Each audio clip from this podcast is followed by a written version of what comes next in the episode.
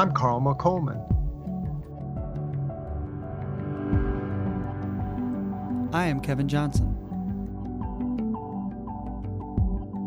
I'm Cassidy Hall, and we are Encountering Silence. Encountering Silence is made possible by listeners like you. Please visit www.patreon.com slash encountering silence. That's P-A-T-R-E-O-N dot com slash encountering silence to learn more about how you can be a part of the circle and share in our efforts to bring silence into our all too noisy world.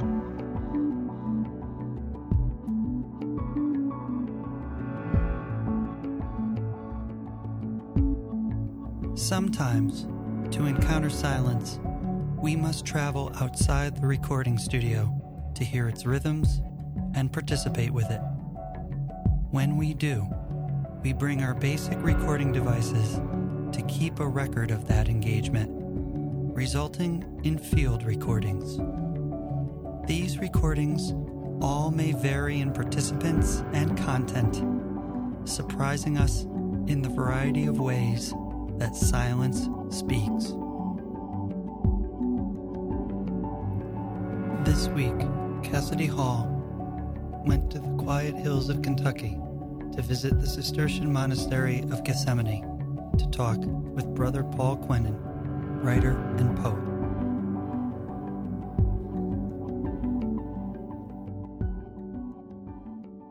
Brother Paul Quenon is a monk of the Abbey of Gethsemani for over 50 years. He is a poet, photographer, and lover of nature. His books include The Art of Pausing, Unquiet Vigil, Monkswear, Afternoons with Emily, Bells of the Hours, Laughter, My Purgatory, and most recently, In Praise of the Useless Life, a monk's memoir. Praised by Kathleen Norris as a book that strikes me as valuable in a culture so terribly marred by narcissism. Brother Paul is known to many by way of their saunters with him to Thomas Merton's former hermitage and the stories he shares from his time with Merton as his spiritual director and mentor. His latest book explores these things and much more, including a glimpse into the monastic life, which he describes as essentially a, va- a vacating and emptying out. Brother Paul, welcome to the podcast. Thank you. Glad you're here. So we'd like to start.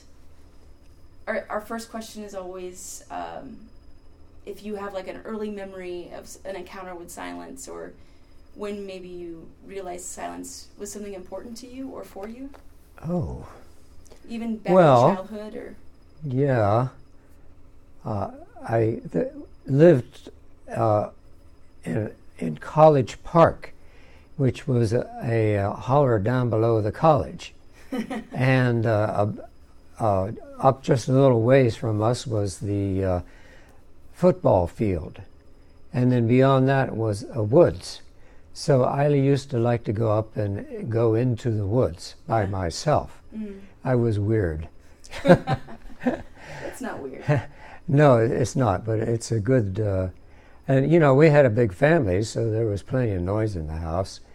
I can't say that uh, there was any uh, any particular experience I had as a child, except that you know I, I liked uh, I, I, didn't like noisy sports. You know. I, I, liked family games, you know, yeah. but otherwise I, there's nothing that strikes me yeah. as being particularly meaningful in my childhood. Mm-hmm. And you came to the monastery when you were 17, is that right? Yeah, I came 17, and uh, we did have retreats at the Catholic school.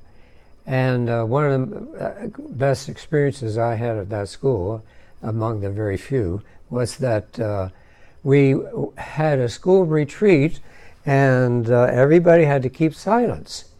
So there we were going up and down the stairs in silence, and I thought that was wonderful. It was one of my favorite weeks in the in school. Yeah. So I would say that maybe that was a, a significant uh, taste of uh, a silence in in community. Mm-hmm.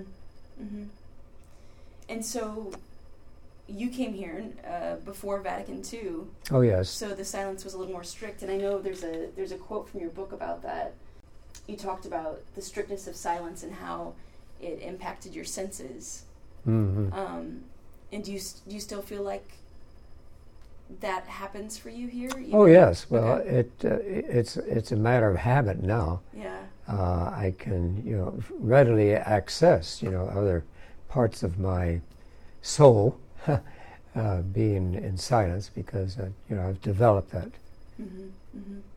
Yeah. So, what initially led you here at 17? Didn't, Well- wasn't it, uh, you read Seven Storey Mountain? Is that I read Seven Storey Mountain, but I was already interested in monasticism thanks to uh, reading The Imitation of Christ, Mm. which was really written for novices. Mm. The book is written as a dialogue between Christ and the soul. Mm. So, reading the book kind of gets you into a pattern of conversation. And that I discovered was really, uh, uh, I mean, it wasn't just reading something, but there was really a personal cu- communion going on in that process. Yeah.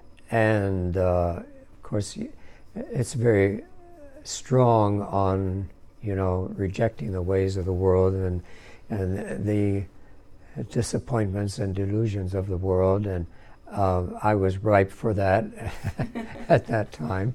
Yeah. So uh, and then I thought, well, I guess I'll have to go to Europe and enter a monastery. I didn't know there were any monasteries in the, in the United States, but I had learned some French in school, and I thought, well, I could go to France and join a French monastery. Maybe that's what I should have done. But uh, then I read Seven Storey Mountain. Oh, there's a, a monastery in the United States, so I can go there. And then I went to the parish priest and I said, well, uh, what would be a monastery I could go to? He opened the Catholic directory and pointed to the Abbey of Gethsemani. Not as if there weren't other monasteries on that list, but Right. For some reason he just pointed to that one. so I said, I guess that's the only one, so I came here.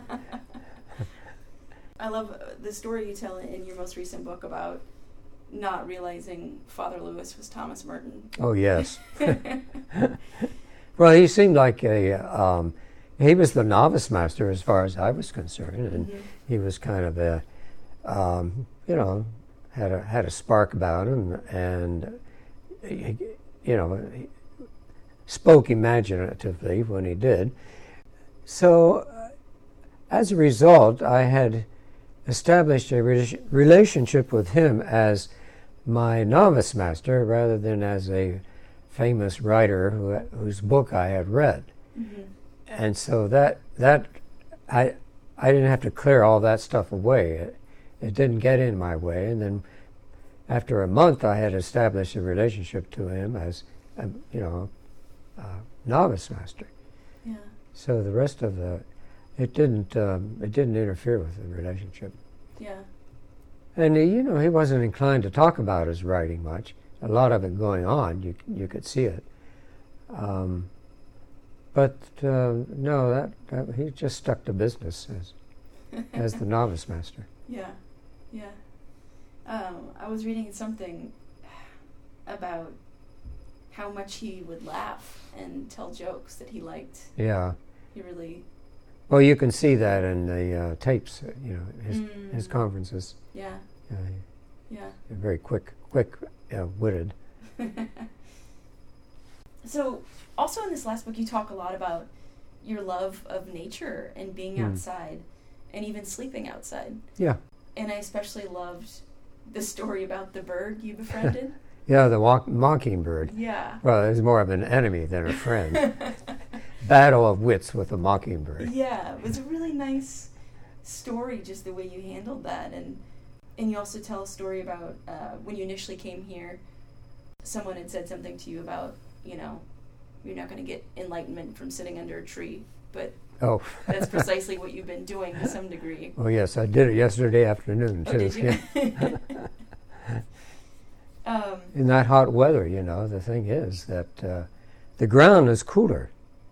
So if you sit mm, right on the ground, you got that coolness, and then uh, you have an ice drink to go with it, Yeah. and a breeze, and uh, the, the clouds were very uh, dramatic yesterday afternoon. Mm, I don't know, it just made, it's a great context to, to spend an hour. So even on this, the hottest day of the year, do you sleep outside? Oh yeah, well it, it's uh, actually it's cooler sleeping outside than inside. Yeah. You know, this uh, monastery is built out of brick, and it's like an oven. It, it retains the heat Mm. overnight. Whereas if you're outside, it, it'll cool down, Mhm. and you might have to add a, a, a second sheet or something like at this at this time of the year. Yeah. One sheet's enough, and uh, a second sheet might take you through the whole night. Um, and then, of course, you add blankets if, just according to what you need. Yeah. Yeah. Mm. You said you had you have a big family. How many? Well, there were uh, four boys and two girls, Okay. and uh, and I had a twin sister. Okay. Yeah. Do you get to see them very much? Oh well, they they come here. Mhm. You know, that's that's our rule. You know, Mhm. we don't go home to visit, Right. but the the families can come here and visit, Mhm. and it's a three day visit. Okay. Usually, well, two nights is what it ends up to be. Yeah. Yeah. Um, and Pico Iyer wrote the intro to your Yeah. book, or, or the forward or the intro. Uh-huh. Um, does he comes here from time to time? Well, he? he, he's only been here twice. okay. He's never come on retreat. He goes to uh, New Clairvaux in California a lot. Okay. That's kind of like his favorite spot in the world. Mm. And uh, he came here the first time with Dianne Aprile, who taught at uh, Spalding University.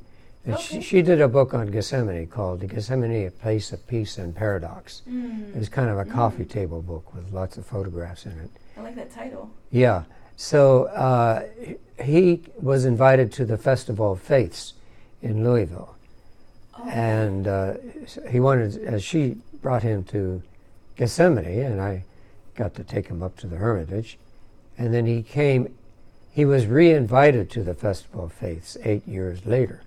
And so he wanted to come, Oh. come visit again. Yeah. And uh, I took him up, and we, we had a, I invited a group of writers and poets, and we had a lovely evening. Mm. And um, then after that, uh, my editor suggested I invite him to do the forward, Yeah. and he said he was thrilled. Yeah. I was, I was so surprised. Yeah, that's great. That's great. There's a line in his forward I just love. Uh, he says, "We're joined at the root, even if our paths fly off in a hundred directions." I hmm love that. I love Yeah. That's beautiful. One of the things you say in the book is you describe prayer as breathing that purifies the air, like Mhm. leaves on a tree. Hmm There's such a beautiful stillness in that statement.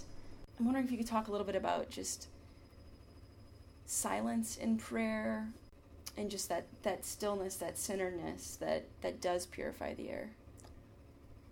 Whether it's Well, there's uh, a kind of silence which comes from s- stilling the mind, mm, and you can develop that capacity. You know how how to not fight thoughts so much as set them aside.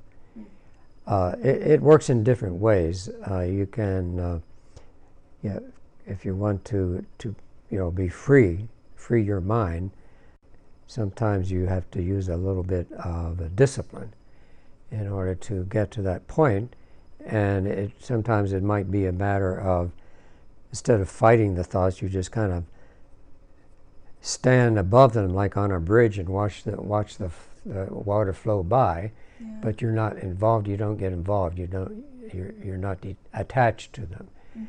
uh, and sometimes there's no water under the bridge there's no problem Mm, uh, and so you just uh, instead of fighting them off you're just you know you just stay still you know by intending to stay still.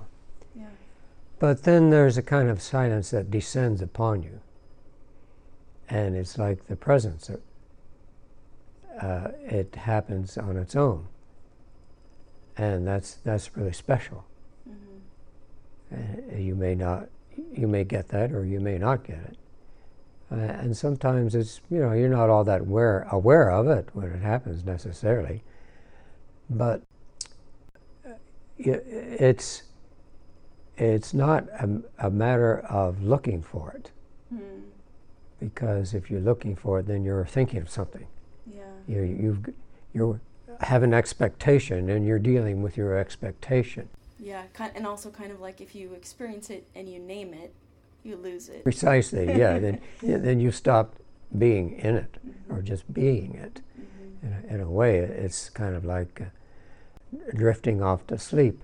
Mm-hmm. I, you don't know the moment you're drifted off to sleep. Yeah. Uh, if you do, you're not asleep. and so I, I think the you know the the arrival of the spirit happens very much the same way. Mm-hmm. And maybe you don't you know you you walk away without thinking without thinking that anything happened, but that's okay.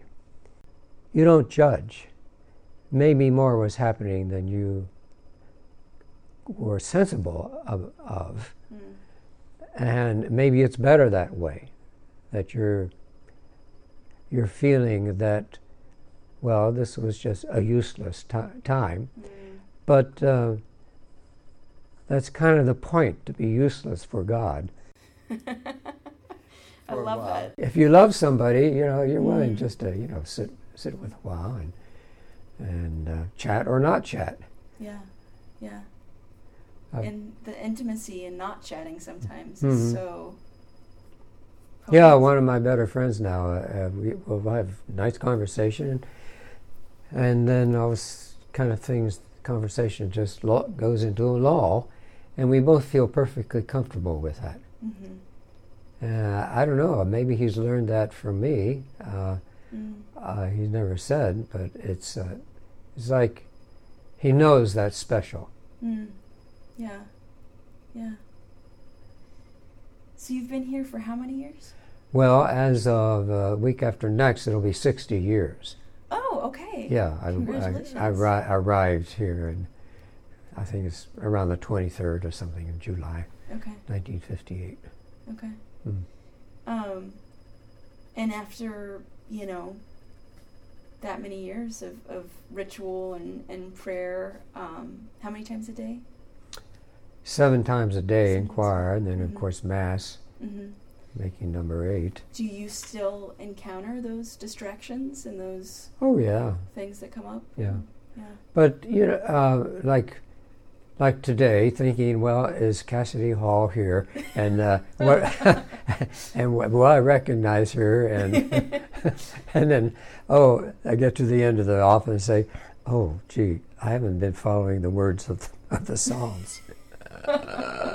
so then I have to, you know, finish up by paying more attention, short as the time remaining might be. Mm-hmm but that's, you know, you just take that for granted. I mean, some days you're paying attention and some days you're not. You, you don't want to beat yourself over the head about it. And, yeah, yeah. Yeah. There's something just so important about that, like you were saying earlier, that gentleness with oneself mm-hmm. to see those things and then let them pass. Yeah. Reminds me a lot of the some of the centering prayer techniques that Father oh, Keating discusses. Oh yeah, right. I love what you said. There, you did this interview in 2011. I'm trying to remember who it was with, but um, you were talking about the concept of, of arriving. Um, and you said, we never get there.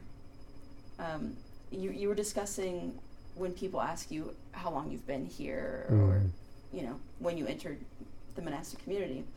And you said, we never get there. As Merton said, you know, if you think you've arrived, you're lost People in the world come here and retreat. They ask me, How long have you been here? I answer as what? Another elsewhere 52 years. But it is a fiction. How long have I been here? Excuse me, I haven't gotten he- here yet.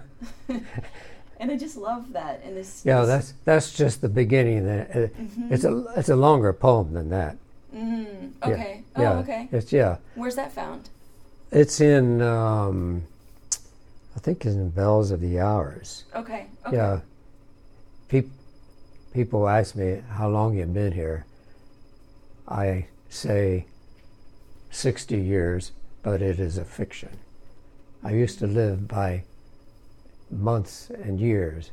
Now, if I can just bump through a day, I'll leave time to the bells and bear the moment for all it's worth. Meanwhile, a truckload of time has just come roaring in, to empty, sort, and stack. How long have I been here? Excuse me, I haven't gotten here yet. Mm. Oh, I love that. I love that. It actually reminds me a little bit of. Um, there's this great portion in um, the essay "Day of a Stranger" by Merton. Oh, yes. Um, and he ends this fantastic string of thoughts with, "It is not interesting." and you just kind of feel shocked, but um, just again going back to and the word you brought up earlier, um, the title of a book you mentioned, the the paradox and kind of living in that that space where things make sense seems to so often be the space of paradox and the space of Mhm. just mind-boggling things that seem to not make sense together.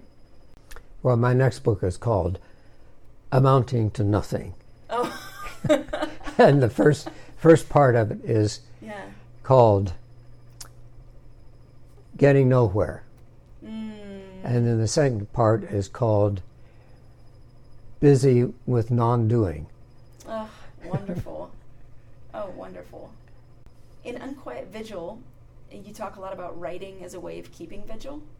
Hmm. Uh, and I love this idea of this staying awake to life through writing. Um, and how has that practice impacted your life, and how has that been something important for you? Well, um, yeah, it sort of gives me a sense of uh, creativity. Um, it's it's some, something that Erik Erikson calls generativity, Mm. and of course, um, people find different ways of. Uh, it, it's this. It's a final stage of maturity. So, in the process of being able to, you know, you, I like using my mind that way. It just comes, and uh, I've developed a habit of, you know, uh, harnessing these uh, um, thought thoughts that come to me, and, and they've been coming to me, you know, for decades now. But I didn't always harness them into Mm. words. Mm.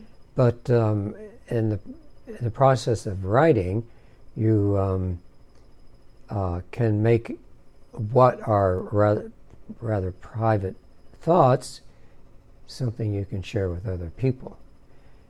Uh, of course, there's a discipline in doing the revision and the revision and the revision, all in the interest of being true to the original intuition Mm. make the thought more of what it really is. Mm. And so that's that's where writing, and it's just it's nice to have something to work on for a while, and you know, Yeah. um, stop worrying about other things. Yeah. And uh, so I would say it's given me a certain kind of a freedom. Uh, you know, it's a pl- place I can go and uh, spend some time on something rather than other than just the usual routine. Um, I don't always get as much time as I, I would like to, and sometimes I have more time than I can make good use of, and there's nothing creative going on. So, Mm. you know, it's you have to stay detached from it. Mm. Um, I'm not compulsive as a writer. I'm not trying to make a living with it. Uh, some people have to write, like Merton, but uh, I, I can live without it. But it's better to live with it. Mm. Hmm. And you said Merton had encouraged you to write. Is Um, that right?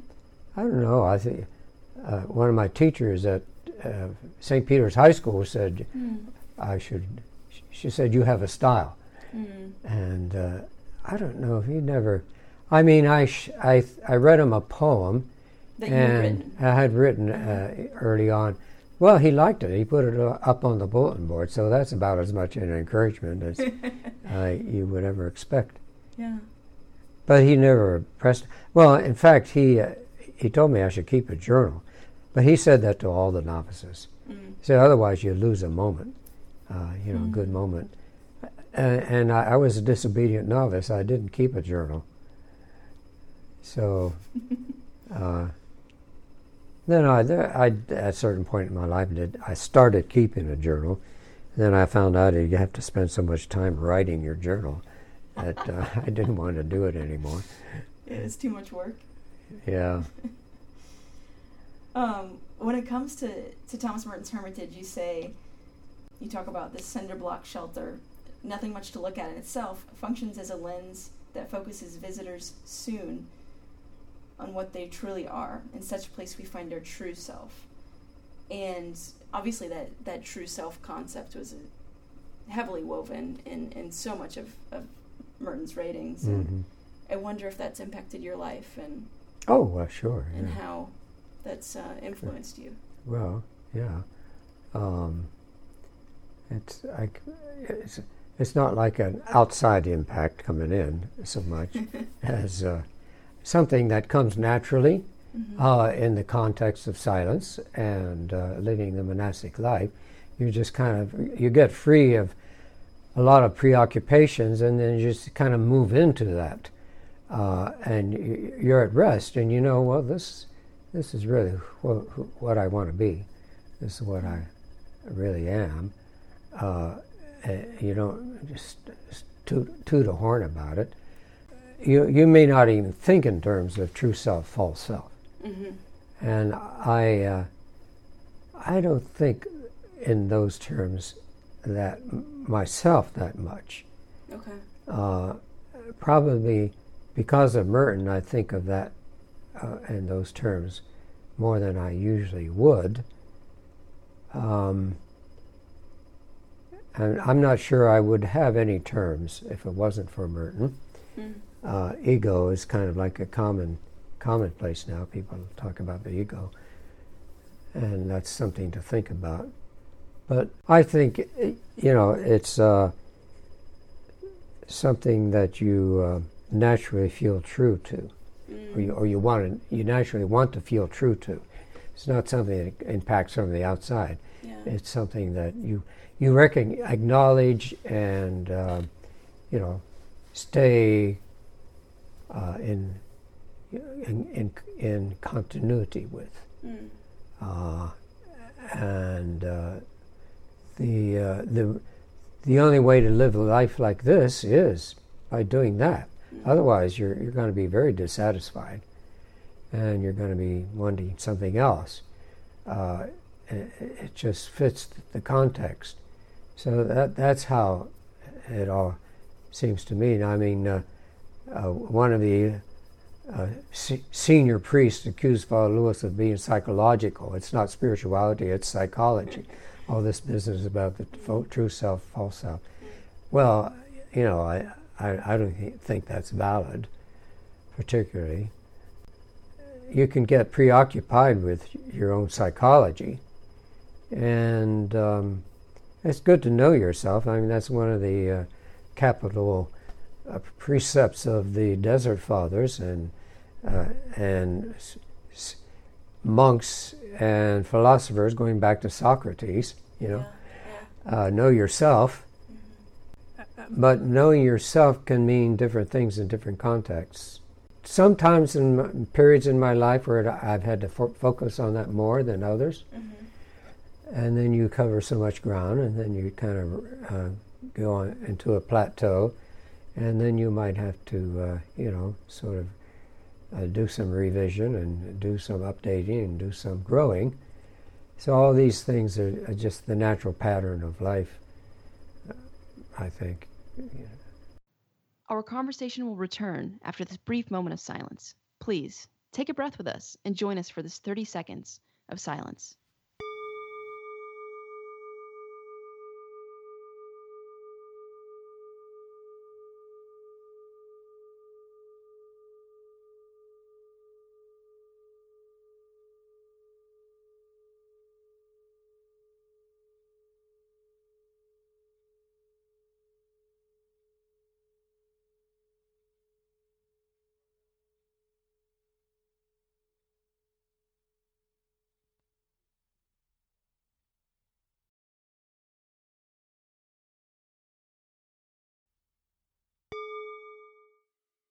So, when did you?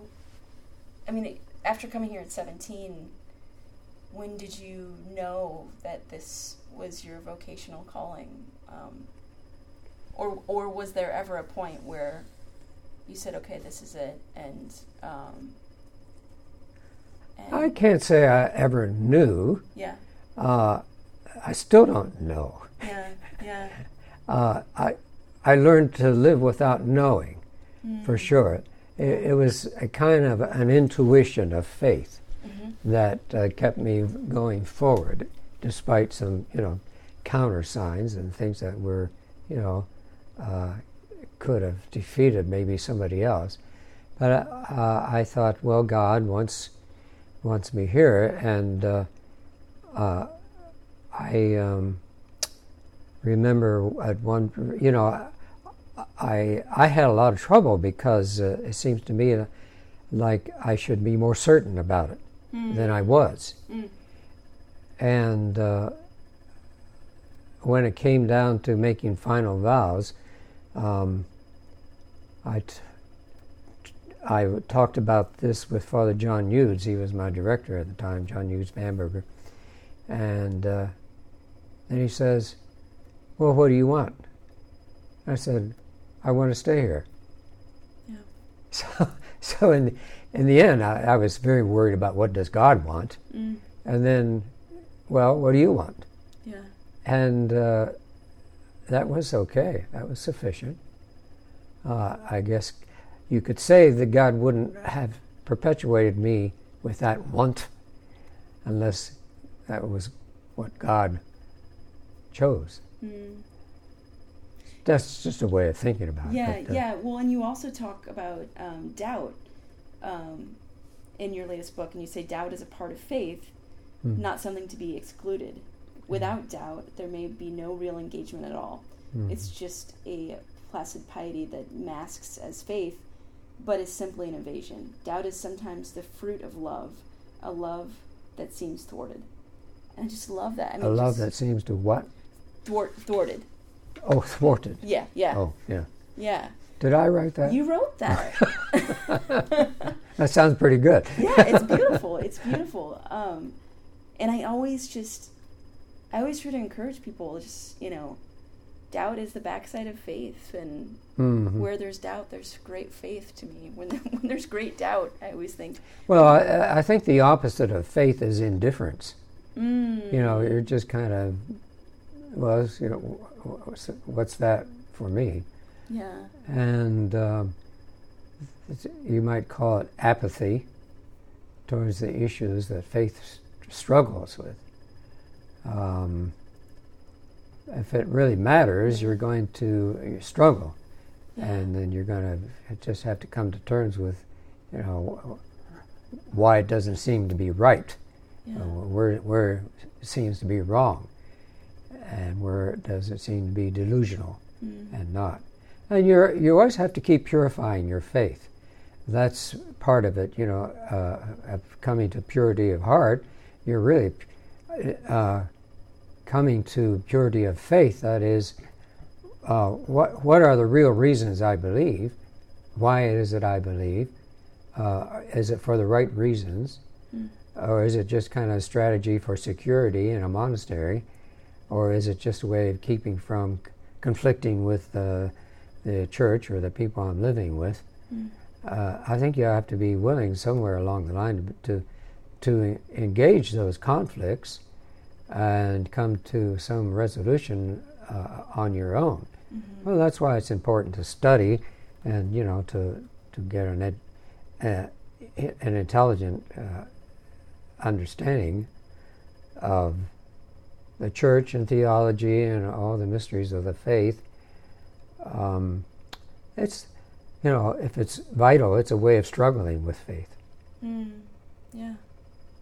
Reminded me of um, Kathleen Norris's book Acedia and Me. Oh, yes. Yeah, I love that book. You know, I, I'll ca- I called her one day and she says, Well, I'm having a, a a hard time writing this book. I'm getting very discouraged. I said, You're, you're having a acedia about the book on acedia. I wept through through that book. I listened to it on audio, Mhm. and she's a fantastic voice, and I was actually here. I remember I was walking in the woods and listening to a portion about. I think it was that portion was about her marriage and um, some challenges and. Oh yeah. I just remember just weeping in the woods here, and it was just. I mean, it was Mm. a beautiful moment. Yeah. um, what a powerful book, and just a lot of times, you know, it's it's been hard for me to recognize when something is acedia and when something Mm. is depression or Oh yeah. you know mental health. So. Well, I don't know if there's a difference. Mm, mm, Could be a lot of acedia is just depression. I find that um, depression, a lot of times when I'm feeling bad yeah. or having negative thoughts, it's because I'm not breathing. I'm, f- I'm having negative thoughts because I'm not feeling well. And I'm not feeling well because I'm not breathing. Mm, especially in weather like this, you know, when it's really hot. You know, some people, some people stop breathing. You know, Yeah. they just have a hard time breathing. yeah. Um, so breathe, and then a, a lot of bad thoughts just float away when you breathe. And you mean that quite literally. Quite literally, breathe yeah. in, Uh-huh. breathe out. Like And in, yeah. in other words, it it uh, cl- it clarifies the brain. The the brain is clogged up. Uh, that's what those thoughts are, really. And you you can unclog your brain by giving it oxygen, and you realize that these you don't have to have these thoughts. You know they're not going to lead you anywhere, and it's uh, it's not what your life is about. And then you can focus on the present moment, uh, something that is positive and constructive, and you know stay with that and let the rest take care of itself in its own good time. it's it's no secret that you uh, love poetry. You not only Mhm. write it, but you also love to read it. Yeah. Um, and you love Emily. Yeah, Emily Dickinson. Yes, yes. So, how did that begin? When did you come across her? Oh, well, you know, in high school, Okay. and uh, you know, the the nuns would, you know, when they talk about American literature, the first person they would mention was Emily Dickinson. okay. And I thought, well, you know, it's because they're nuns and she's a woman. Uh, and, and, and I always thought, well, you know, that's, but it's really true. She's at the top of the list, she, where she ought to be. And uh, I've heard more than one, you know, writer like P- Pico Iyer and uh, other poets say, yeah, you know, she's the best in, in, in American literature. Uh, I, I don't know if they would restrict that to 19th century or to or, or up to, to, to today, today. but um, but I, I couldn't understand her uh, really uh, until uh, I really, you know, I, I would get frustrated. What, what are these words saying? And uh, and then uh, Bishop Morneau from Green Bay, uh, Wisconsin, gave us a retreat.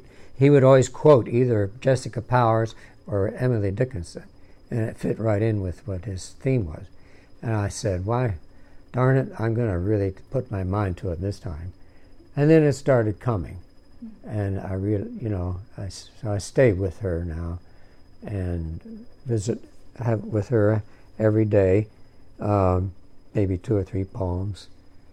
Uh, a letter is a joy of earth deprived of the gods.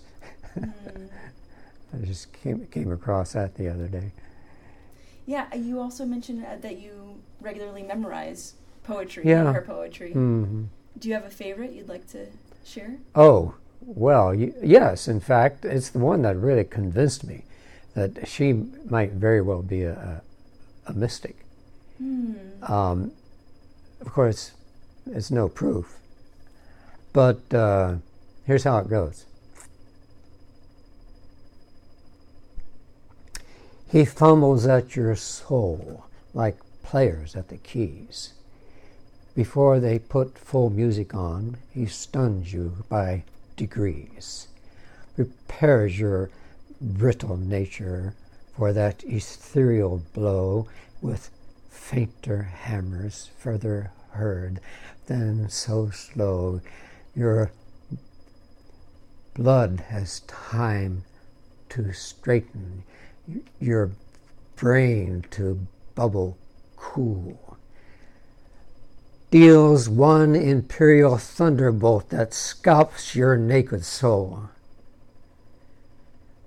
When winds take force in their paws, the universe is still. And I read that. I said, Whoa, I've got to get to know this gal. Yeah. Wow. Yeah. Wow. So then I started researching with the kind of the thought, well, you know, she's a spiritual person, obviously. Mm-hmm. Was she a mystic? You know, Mm. and uh, and there are passages where the scenes, uh, you know, a mystic in the sense of direct experience with God. Mm-hmm. Mm-hmm. Now, you know, that poem could be, you know, a range of whole things, and it's, it's a good poem because it could just be an aesthetic experience. She might be describing some way a person played the piano, Sure. and it has that kind of an effect. Or it could have been about a thunderstorm coming on, and uh, she was just kind of drawing a metaphor out of that. Or it could have been what she experienced, you know mm-hmm. uh, directly. You know, the, your, your naked soul scalps your naked soul, and uh, some people say, "Oh, she was hostile to, towards God." Well, no, that's that's Bible language. That's the Book of Job. You know, that's the Psalms. She's she's immersed in in that that kind of you know scriptural language, Mm-hmm. and. Uh, you know, a lot, a lot academics will claim, you know, she didn't have any faith and she didn't believe in eternity. And I say, well, do you read the stuff? You know, I mean, about every every page or two, you know, you'll find something about immort- about eternity Yeah. And all that. And uh, it's, but every moment, everybody wants to claim her, Mm-hmm. uh, Mm-hmm. and so they, they find ways of doing it. And uh, And that's a part of your practice. You read her every day. yeah, Okay. yeah. After after I've finished uh, scripture. Uh huh. And then I uh, turned to Emily Dickinson, read maybe three or four poems. No, first I, I do read scripture, and then I, I put something into my chronicle about what happened yesterday and who I talked to and uh, anything interesting. Then I read what I did this day last year, and then I read Emily Dickinson, and then I go on to a book, a spiritual book of some Mm. sort. Mm. It's wonderful. Who are some of your other favorite authors or poets? Well, uh, for a while I was really deep into Rilke, and uh, I translated 11 of his poems, and that's in uh, Oh, Afternoons with Emily. okay. And then, and I was memorizing a lot of his poetry too. I've kind of gotten off of that now, and uh, I've sort of for uh, this year. Well, this time last year I got into Guerric of Igny, who was a Cistercian uh, abbot at 12th century, Okay. and uh, read everything that we had, and then uh, this um, January I think I started in on Gregory of Nazianzus who was, uh, you know, he, he was uh, presided at the uh, uh, Council of Constantinople 381, Mm. and uh, he was the greatest rhetorician of his age, and um, also wrote a lot of poetry. He wrote more poetry than anything else, and I really haven't. I thought I would get into his poetry, and I, that, I, I probably will rather soon, um, but. Um, so that's just I've gotten back to the Greek fathers. I did a lot of work in Gregory of Nyssa uh, when I was uh, a junior back in the 60s. uh, now I'm coming full cycle back to the Greek fathers. Mm. Hmm. It's wonderful. Um, one question we always ask is Do you have a silence hero? A silence hero. A silence hero. Well, um, you know, the thing that um, I, fascinates me are the, the writers of, of, of solitude. And, and that's why Emily Dickinson and Rilke are two, you know, chief uh, examples of people who wrote about so- solitude. Mm-hmm. Not m- many people have really tried to. uh, Edward Abbey, uh, Desert Solitaire, uh, but it's a very un, ungodly kind of solitude that he's writing. He's good at it. I mean, he's you know he's he was a forester out in the Arches National Park, and and also uh, Gary Snyder. He, he he spent time as a in a fire tower, you know, living alone, and that that kind of fascinated me. Um, right now, Fenton Johnson is working on a uh, uh, a book of essays about writers and poets who lived a, a solitary life while they were writing. Mm. And um, he should be he should be coming out with that book. We have we've had many conversations over that That's topic. Great. Does he have a title for that book?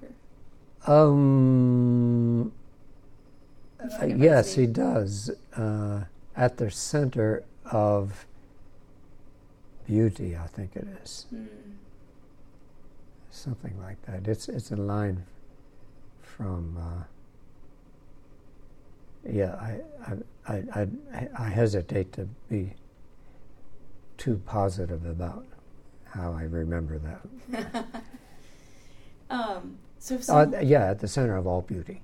At the center of all beauty. Um, yeah, the center of all beauty. Mm, that's a great title. If someone were to begin reading your books, mm where which would you point them to first? Oh, well, for most writers, I think the, the new book, uh, uh, uh, in praise of the useless life, is the most accessible. Mm. But if you like reading poetry, um, Unquiet Vigil is really the, the uh, compilation of my, my previous books, uh, plus some you know fresh stuff. Um, I think my best writing is in Bells of the Hours, mm. even though it's more specifically monastic, uh, and Monkswear is too. But um, Bells are the Hours, I think, is got the. Although my new book, I think, has. I, am I think I'm getting better. Um, and I've gotten to the point now where uh, there seems to be a shift in. Uh, the focus um, of what I write. It seems to have more to do with ult- ultimate things, like about death and you know about transcendent experience, and those things that uh, you know are in my previous books, mm-hmm. but not not so I, I, I, was hesitate to write about them so explicitly. Mm. And so it was uh, um, something that now I, I sort of gotten to the point where I can feel that I, I can write about these things and not feel so uh, art- that it's so artificial anymore. Because uh, you know it's very dangerous to write about spiritual experiences, and uh, because it comes out like, oh, you know, it it doesn't seem like poetry so much. Mm. Um, and I'm not sure. I, I I just have drafts of things in this little book, but if you want, if you don't mind listening to a draft, no, please, please. Yeah. Breathe in the day the day grows alive in you. The glow in the east, the chill, the silence are here for you. The silence to the outer reaches of space. Reach into the trove of possibility, rummage, and sort. Each possibility is precious whether it comes true or not. For you are a child of possibility. Earth leans towards the east by necessity. But by law, the sky comes onward in a realm of possibility. Here, The first dove sounds the distant geese. That's beautiful. That's beautiful. Thank you. It's like a sneak peek too, right? Because you just wrote that recently. Recently, yeah. yeah. Uh, Wow. it's been revised since then, but not much actually. yeah. Mm. I usually revise a lot, but that seems to stand out. What's your is. practice for revising? Well, I uh, I usually write things longhand first, Mm-hmm. and then uh, type it out in the Mhm. computer, and then it just in the process of typing it out, you might have to, uh, you know, change something. But uh, the the crucial thing is to read it out loud, and then I I can't read this. If I can't read it out loud, it needs work. And then I, uh, so I think I've got it pretty good. And then I come back and read it again, and I say, "Oh no, that's that's got to be a better word, or that's, uh, uh, you know." So you you find things, and the, the better I get at writing, the more I revise. Mm. But it's a, it's, as I said, it's a matter of remaining true to the poem. You have to be true to the poem Mm. uh, and make it more of what it is. Hmm. Kind of let it guide you, Uh huh. kind of thing. Mm. Wow. Any any other poems you'd like to share before we? Oh.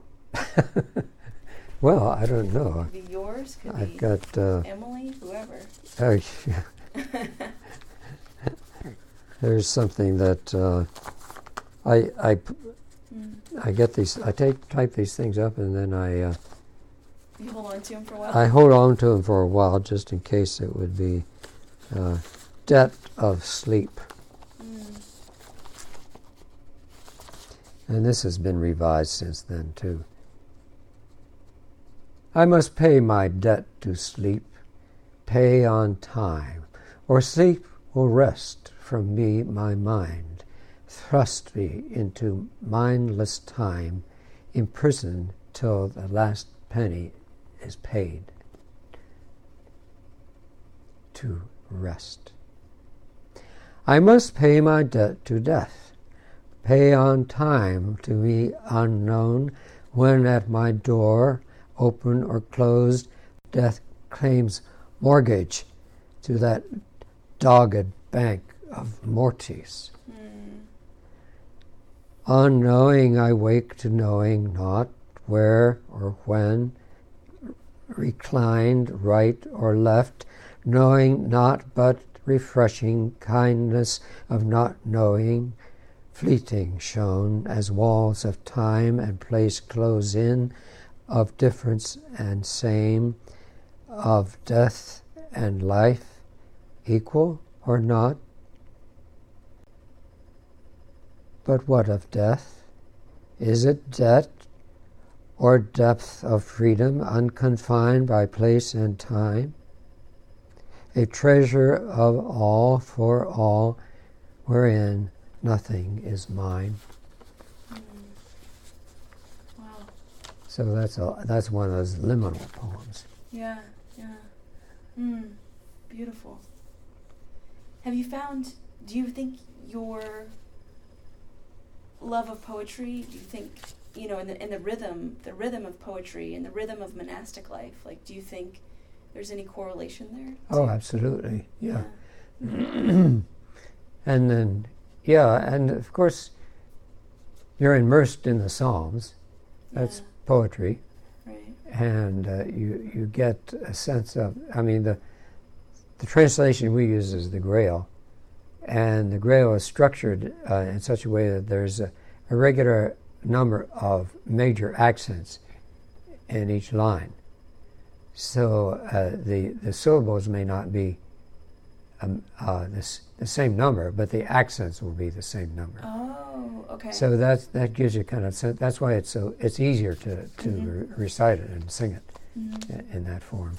Mm. That's great.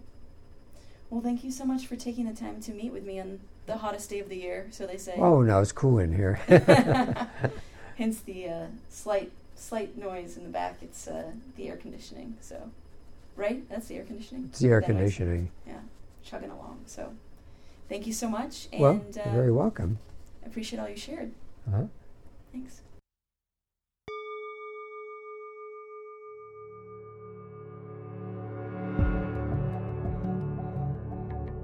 Thank you for listening to the Encountering Silence podcast.